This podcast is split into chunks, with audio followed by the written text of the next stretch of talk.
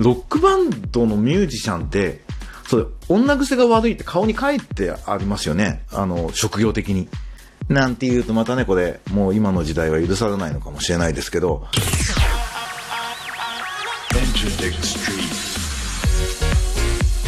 Enter Tech Street、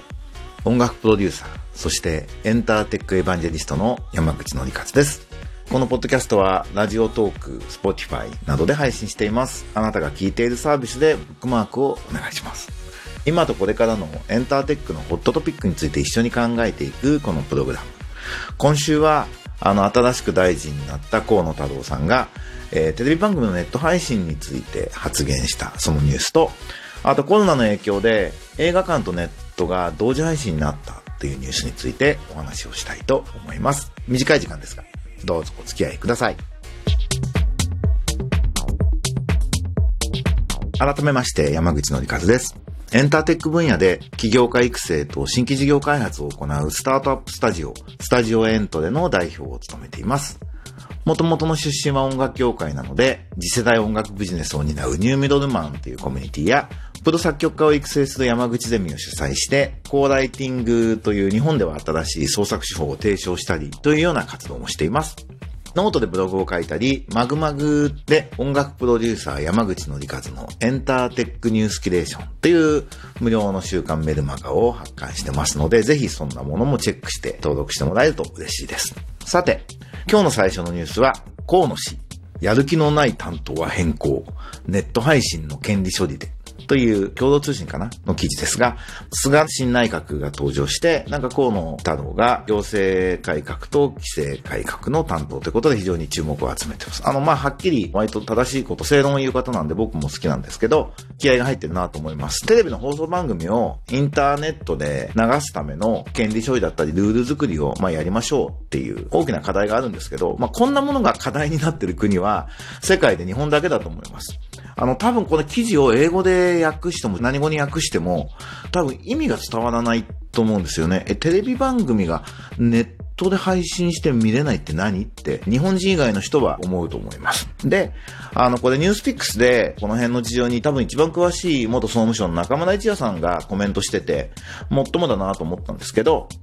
大臣、本件は文化庁も総務省も関係省庁はみんなやる気満々なのですが、放送と権利者のビジネスの綱引きで問われているのは放送局のやる気なのですよ。って言ってました。その通りで、これも完全に、あの、放送局が自分たちのビジネスモデルをあまり変えたくないというか守りたいので、ネットで流すことに積極的でないっていうのが、あの、本質的な問題です。これはあの、事務所が言うこと聞かないとか、レコード会社が権利処理をクリアしないとか言って、阻害してるんだって言って悪者にするのを、これ多分テレビ局の悪巧みだと思うんですけど、そういうロジックも時々流れるんですが、これ完全にミスリードで、テレビ局がデジタル化に対して本気じゃないと。やっぱりテレビ局っていうのは、まあ今やね、不動産屋さんって言われるぐらい放送外の収入も大きいみたいですけど、イベントやったりとか。まあ基本的には、その無料の放送で、企業のテレビスポットの広告があって、その売り上げで回すというモデルなわけですよね。だからまあそれ以外のことは極力やらない方が、で、そういう意味では非常によくできたモデルだったので、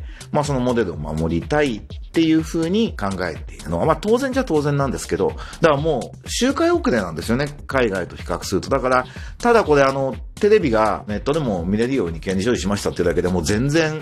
えっと、不十分なので、もう一歩俯瞰して、この番組というコンテンツをどうするんだっていう、てかどういうふうにもっとお金にしていくんだっていうことを仕組み化まで踏み込んで構造改革をする必要があると思います。何のかんの言って、テレビ番組って、まあお金もかけられてきたし、まあノウハウも蓄積されてるのが、やっぱり地上波のテレビ番組っていうのが一番そうなわけですよね。だこれまではあの日本のことだけ考えてやればビジネスできたわけですけども、行き詰まりだっていうのは、まあそこまでは誰もが認めることだと思うんですよね。だからインターネットで見れるようにしたら、まず同時視聴同時再送信って言いやがるんですよ、こういう時大体。なんで、テレビと同じタイミングであればネットで見てもいいですよ。その、まずそこの権利をクリアしましょうとか言ってないで、ちゃんとあの TVer とかもやっぱすごい中途半端ですよね。だから番組というコンテンツを一番最大限にたくさんの人に見てもらい、影響力を持ち、マーチャンダイジングなども含めてお金にしていくっていうことをどうするのかってことをもっと考える必要があるとあると思います。あの、コンテンツのデータ整備、どういう出演者がいるとか、誰が演出してるとか、誰が音楽やってるとかいうデータベースも整備して、そこにちゃんと API を作って、スタートアップに開放すれば、そこから関連した新しい情報サービスみたいなものも出てきますし、海外市場に展開していくときも非常に意味があることなので、データベース整備は大至急、整備ってほど大変なことじゃないんですけどね、データをちゃんとまとめて出しましょうっていう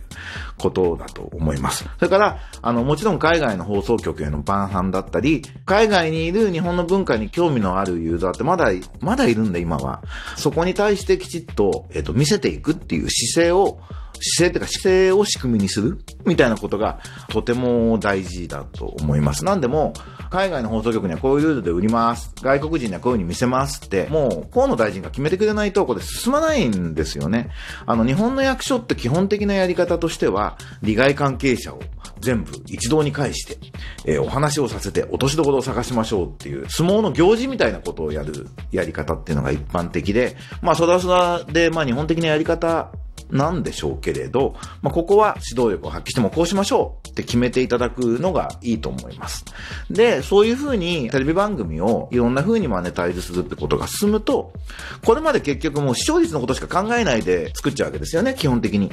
で、視聴率が最大の唯一の指標だったので、でもそうじゃなくなると、もっとコンテンツの中身について、国際競争力があるようなドラマだし、バラエティだってね、僕意外に合うと思ってるんですけど、あると思います。で、そうなると、あの、バカみたいにでかいテロップ出したりとか、あの CM 開けて戻ってくるとまた元に戻るって、あのね、ちょっと視聴者を小馬鹿にしたような演出も、まあ、なくなると思うんですよね。だから日本の僕はコンテンツ力自体は非常にベースとしては高いものがあると思うんで、それを、まあ、日本の国のブランドとして活用するっていう視点も必要だし、まあ、何より分かりやすく、せっかく作った番組をいろんな人に見てもらう、海外の人にも見てもらう、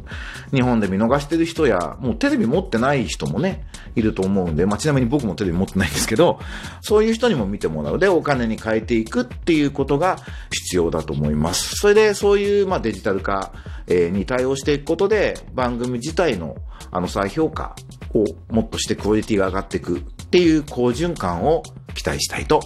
思います。もう一つのニュースは IT メディアから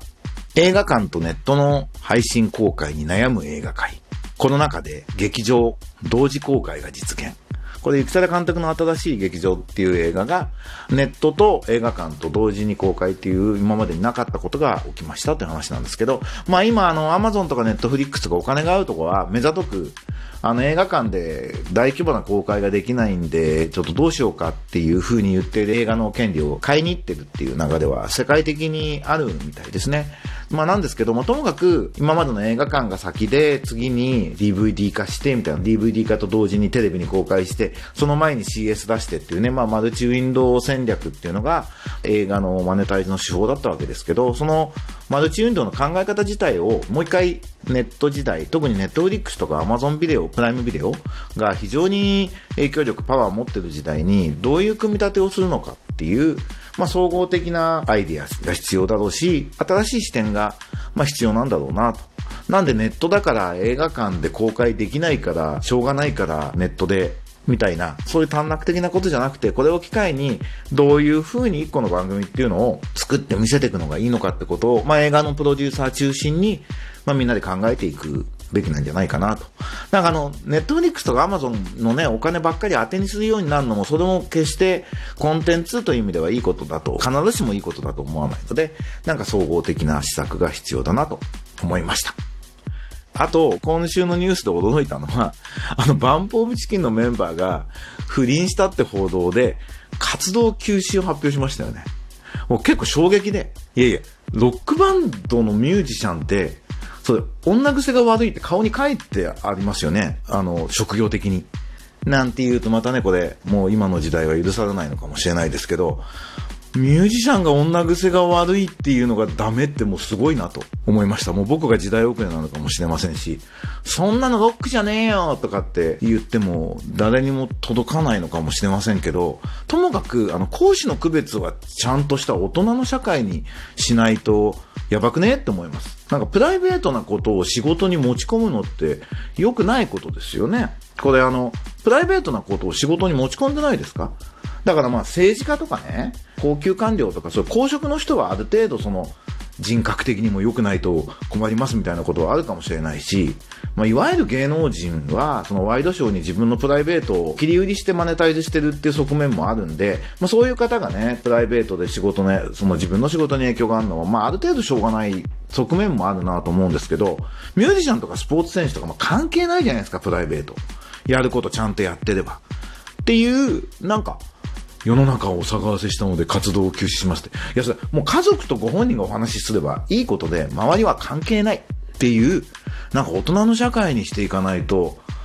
マジでややばい。むしろなんか今ね、日本はこの10年、20年ですごく逆の方向に進んでいるような気がして、非常に良くないなと。というか僕はとりあえず、マジでびっくりしました。なんか、ちょっとやめた方がいいと思います。そういうことは。プライベートは別のことにしましょう。